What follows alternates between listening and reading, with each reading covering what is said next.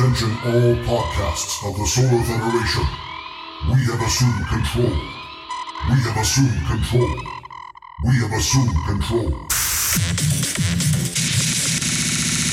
Intergalactic Boombox. I'll play along with the charade.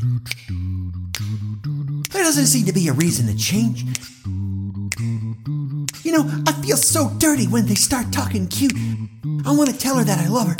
But the point's probably moot. Because she's watching him with those eyes. She's loving him with that body. I just know it. And he's holding her in his arms late, late at night. You know, I wish that I had Jesse's girl. I wish that I had Jesse's girl. Where can I find a woman like that? Everybody give it up for Marky Mark and the Owl Capella Symphony Orchestra, our own resident funky bunch. It's a terrible Mark Wahlberg. Anyway, welcome to the Intergalactic Boombox, the finest spaceship the 1970s had to offer. I'm Kyle Hebert, an LA-based voice actor, best known from Dragon Ball Z, Naruto, Bleach, Street Fighter. This is the only geek and pop culture review news podcast about old and new stuff, hosted by a guy who talks to himself and pretends he's on a spaceship inhabited by a bunch of other characters. Oi, oi, oi, oi, oi, oi, oi, wait a tick. Yeah. You saying we are figments of your imagination? Figment. And yes, you are. Dude, you are seriously damaging my calm. Shiggles, not now. Allow me to retort. They make pills for that, you know. Look, Gits, I'm just trying to get through the intro. proceed. Gracias. The question of the week. Are you excited for the new Rescue Rangers movie on Disney Oh, Plus? oh, oh, oh, oh, can we help out? All right, fine. Cool, let me crinkle the paper. Why? Gotta get some ASMR up in here. Oh, new Year says hesitant to fully judge it. Gonna watch it first. Okay. Rod AI says not interested. Lack of nostalgia notwithstanding, uh-huh. it just doesn't really look like it's worth the investment. Right, okay. Adam Rose says, I don't know what to think. It looks wild. Might turn out to be a good thing, though. The McRanter says, This is the weirdest reboot of Bonkers ever. What? Chris Arthur says, I'm getting Space Jam 2 vibes. Yeah, yeah. Ryoshi Harusama says, I'm kind of fatigued from seeing pop culture films taking place in different universes, multiverses. Mm-hmm. It was cool at first, but now it's been an overused concept and highly redundant. okay. Mikey says, I'm so excited. Looks great. Uh, Jay says, I'll give it a shot. Well, let me chime in here. Fellow voice actor Lex Lang, he said he did a couple of bit parts on it, and it looks fun. Future Reality Design says, We're waiting on the hashtag gadget hack wrench reveal before passing judgment. What is that? Diana Talk says, I was a huge Rescue Ranger fan as a kid and still love the show to this very day. This new movie isn't Chip and Dale. It has nothing to do with the Rescue Rangers. I was excited and scared when I heard they were making it. Trailer totally turned me off. Hmm. I won't be seeing it. All right, thanks everybody for chiming in at Boombox Pod. Now it's time for our new Question. What is your dream job? I want to be voicing on a huge cartoon series that becomes like this huge pop culture sensation. Now, don't get me wrong, I'm totally, totally proud and blessed to have done anime and video game work over the past 22 years. And I've done some cartoon stuff, but not as much as I would like. No lead, you know what I'm saying? What's your dream job, Gits? Oh, that's easy. I just dream about sleeping all day. Oh, that's brilliant. Okay. Uh, Shiggles? Oh, I'd like to be a Swedish door to door trombone salesman by day. Whoa. Who is secretly a sour cream dispenser at Taco Bell. Except the sour cream is actually shaving cream. Now that's the good life. Follow your dream, guys. What is your dream job? At me, at Boombox Pod. 10 Second Theater presents Doctor Strange 2. Hey Wanda, what do you know about the multiverse? Um, it makes Marvel a lot of money. Hey, I'm in the movie! I'm in the movie. Yeah, so am I. Yeah, me too. Fans are gonna need a change of pants when they realize I'm in the movie. Ew. Ah, these effects are awesome! Skittles, the movie. Uh, I mean, Doctor Strange and the multiverse of cameos. I'm in the movie too! Who remembers Video Home System? Huh? All right, let me try this again. Remember VHS? Yeah. That ancient tech that beat out Betamax in the original home video format war, even though Beta had better quality. Honorable mention for Laserdisc, I guess. Our VHS collection, for years, we would, and many still, display with the pride of a hunter showing off mounted deer heads. You know, a good chunk are still in the shrink wrap. Come on, admit it. You know it was more about acquiring those out of print and rare holy grails than actually enjoying them. Heaven forbid. I own the OG Star Wars trilogy on every tape release, then DVD, then Blu ray, then 4K. And I know I'm not alone. Some people have the uh, scene compilation film reels from A New Hope when it was just known as Star Wars in either what, 8 millimeter, 16 millimeter. But I digress. When you'd record a show or a movie on your VHS with a one of those tapes there, you'd have that inner struggle of picking two hour speed, four hour speed, or six hour speed. You know, want to cram as much content onto one tape at the expense of quality. Long before Best Buy, I want to say they were known as an electronics retail chain called Federated. And that is where my family got our first VCR. It was a Panasonic and it was $900. I remember that. This was around 1984, 85 ish. Most movies were not priced to sell back then. Unless you wanted to pay like $100 for a tape with no special features. In the early days of Suncoast Motion Picture Company, they would show off those first run movies. I remember seeing Empire Strikes Back in its very first VHS release. Retail price 100 bucks. But thankfully the rental market took off and soared for many years. Hence Blockbuster and everybody's Friday night ritual of rushing to grab the new releases before succumbing to some lame direct-to-video knockoff. Now even though VHS is a dead format, many collectors cling to their copies. There is a market for everything after all. A first print VHS copy of the original Terminator came out in 1985 from Thorn EMI Video. I remember seeing this at Federated on the shelf. But anyway, a first print edition hit the auction block recently and net $32,500. Not shrink wrapped. Yeah, open and not even in perfect shape. I wonder if that new owner will play it. You know, how many times was it rented? Or is it even playable? And if it is, how amazing would it be to soak in that awesome 480 standard def bliss? Someone show this guy what a 4K video could look like straight out of your pocket. Your phone, give it to me now. Pocket-lint.com has posted a list of the 39 most obsolete technologies that will baffle modern generations. The Gen Xer in me is saying, back in my day, after scoping these all out. Here's some of the highlights. You want to see kids look at you like a caveman looked at fire for the first time? Tell them we had public telephones. Yeah, you had to pay to use these with coins.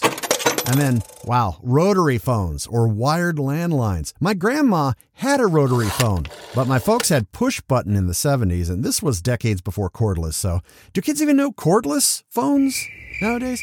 Some baby boomers still clamor for dumb phones, the ones that just simply make calls. Those Nokias that could withstand a 10,000 foot drop from an airplane and carry a charge for days. Bryce Dallas Howard's heels in Jurassic World must have been made of Nokia phones, the way she ran through that flick. And before text messages, we would all annoy the crap out of each other with pagers or beepers.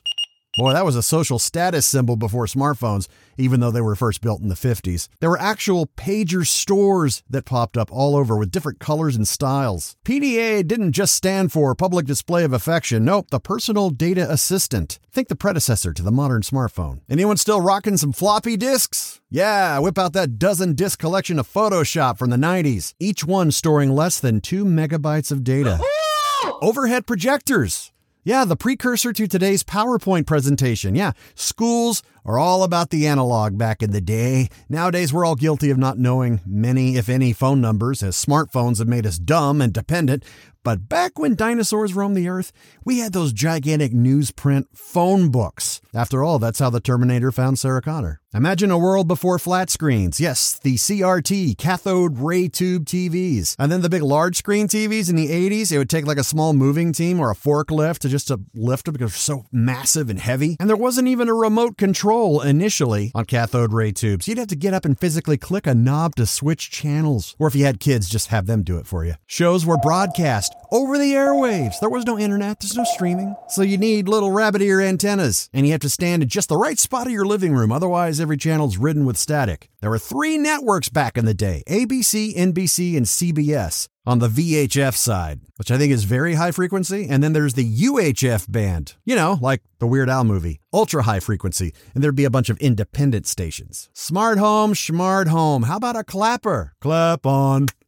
Clap off the clapper. From infomercial hell to best selling trend, this sound activated device could turn lights or other devices on and off just by clapping. Again, a good reason to have kids. Clap your hands and have them do the things for you. Thanks to Guardians of the Galaxy, today's generations know about Sony Walkman and even the Zune. But man, rocking out to portable cassettes or even listen to the radio on the go, I'm the king of the world. Yeah, you'd put in the cassette and sometimes there'd be a few beeps letting you know the music was about to start. I distinctly remember that with my copy of Iron Maiden Piece of Mind. Then compact disc drop, which I hear are kind of making a comeback.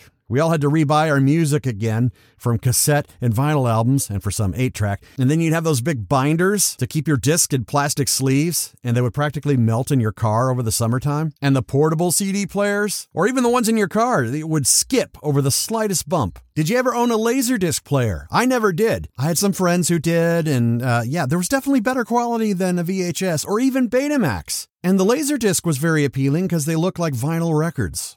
So big artwork and there was even special features on there, like exclusive audio commentaries, years before DVD. The downside? You would have to flip the thing over after so many scenes. You only fit so much information on a side. So then they invented Laserdisc players that could do the flipping for you, like they had lasers on both sides of the machine, but you still have to wait a few seconds for that to kick in. So you couldn't watch a movie from start to finish without some sort of interruption. 1997, the world saw its first DVD player. I got one that first year, man. I, I was psyched for that technology, man. A Samsung cost me 550 bucks. The first disc I bought was Mars Attacks. Now, I thought for sure the sub versus dub anime arguments would go away, seeing as you could have multiple languages all on the same disc. With that uptick in video quality, the mass movie collection upgrade started, with people dumping their VHS tapes by the thousands at buy, sell, trade video stores. And then Blu ray came out. There wasn't an instant embrace. In fact, there was another format war with HD DVD. But Sony was smart. They built a Blu ray player into the PlayStation 3, and then bam, instant install base. Bye bye, HD DVD.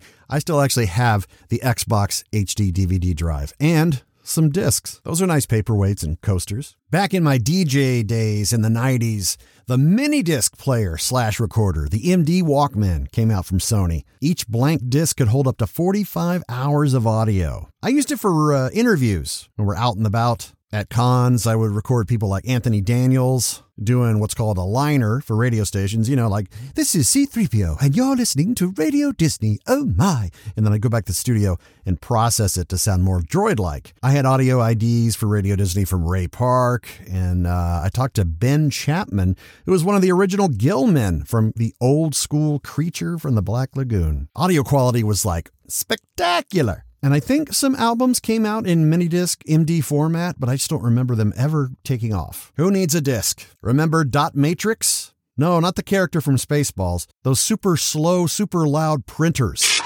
You'd keep your parents up all night printing out your research papers. Back in the day, there was no Google to look up info. You had to go to a, like a physical library. Those are still around, right? Or, or did your folks plunk down a lot of coin to have Encyclopedia Britannica? They looked all distinguished on your bookshelf, but no one would ever use them. And the info would be out of date before the next year anyway. So, uh, yeah, you could kindle a fire for a long time with them, I suppose. 100 years from now, you'll be able to access all the media in the world with some sort of neural implant. At least if Elon Musk has anything to say about it. But before everyone freaks out about, you know, AI technology taking over humanity and all that, there actually is a good use case for these microchips, helping paralyzed victims. Just a couple years ago, Philip O'Keefe, a motor neuron disease sufferer, had a microchip implanted in his brain, and he actually tweeted. There were no keystrokes or voice. He composed the tweet just by thought. Conspiracy here. Oh, looky Lou, it's our resident conspiracy theorist. You're about as sharp as a bag of wet mice. You know that? Of course I know who I am. yeah, but the audience doesn't necessarily know who you are. Oh, Anyway, conspiracy, uh, what do you want? very interesting subject, Herbert. Yeah, it is. I ever tell you that you should be one of those sign spinners on street corners? Hey, those guys have a lot of talent. Yeah, so does my great grandfather. Oh, yeah? Used to juggle chainsaws in his sleep. That's a thing. Anyway, you know how we just recently celebrated Tuesday, the second month, 22nd day of the 22nd year, blah, blah, blah, blah, blah? Yeah, 2, 22, 22. All the numbers together look like a row of ducks. Yeah, I, I, I guess it does. And you know what that means? No. It means imminent alien invasion. They will fill the skies disguised as ducks. Is it duck season? Worse, Wabbit season. What's your precious Nerdalink gonna do about it? I don't know, man. We're on a spaceship. There's aliens on board, and Holy Herb Alpert on a hoverboard! What? I knew it! They're already here. Huh? The duck alien overlords. Run for your lives! uh, But first, can I read the words of wisdom to close this episode? yeah, sure, no problem, Ken. Go, go right ahead. No matter what anyone tells you, your instincts are always right. Unless you're an idiot. All right, stick a fork in there. We're done. If you like this podcast, tell your friends. Make sure enjoy the enhanced features of the Intergalactic Boombox podcast with a Podcasting 2.0 app, totally free from newpodcastapps.com. Until next time, I am out of here.